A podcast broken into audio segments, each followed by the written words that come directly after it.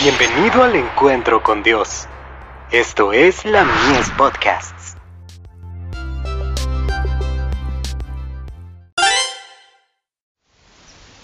Cada día con Dios. Seamos tan perfectos como Él.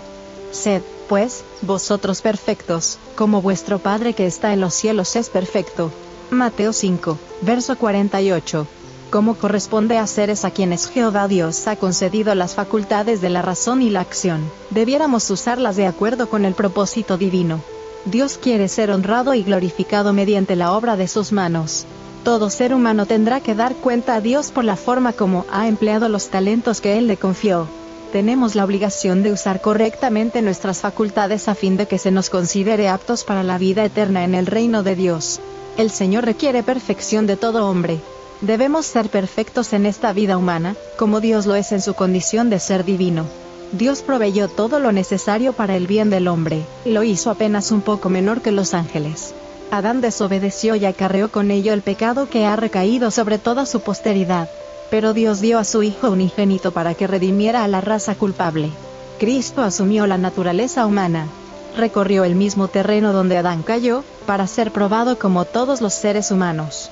Satanás vino como si fuera un ángel de luz para inducirlo a cometer un pecado, de ser posible, para lograr de ese modo que la raza humana quedara bajo el dominio del mal. Pero Cristo salió victorioso. Satanás fue derrotado y la humanidad fue puesta en terreno ventajoso. Cuando el Padre dio a su Hijo para que muriera por nosotros, puso todos los tesoros del cielo a nuestra disposición. El pecado no tiene excusa. El Señor nos ha concedido todas las ventajas posibles a fin de que tengamos fuerza para resistir las tentaciones del enemigo. Si el hombre hubiera seguido el ejemplo de Cristo cuando se lo sometió a prueba, habría dado a sus hijos y nietos un ejemplo de pureza y justicia inquebrantable, y la especie humana no se habría deteriorado, sino que hubiese mejorado.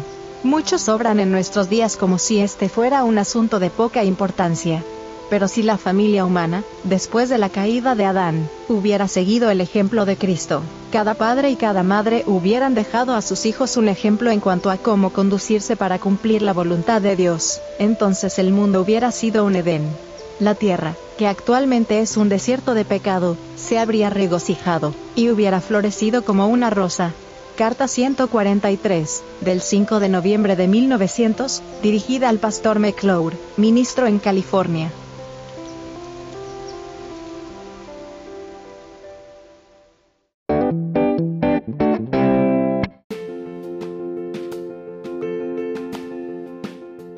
Visítanos en www.ministeriolamies.org para más contenido. Dios te bendiga.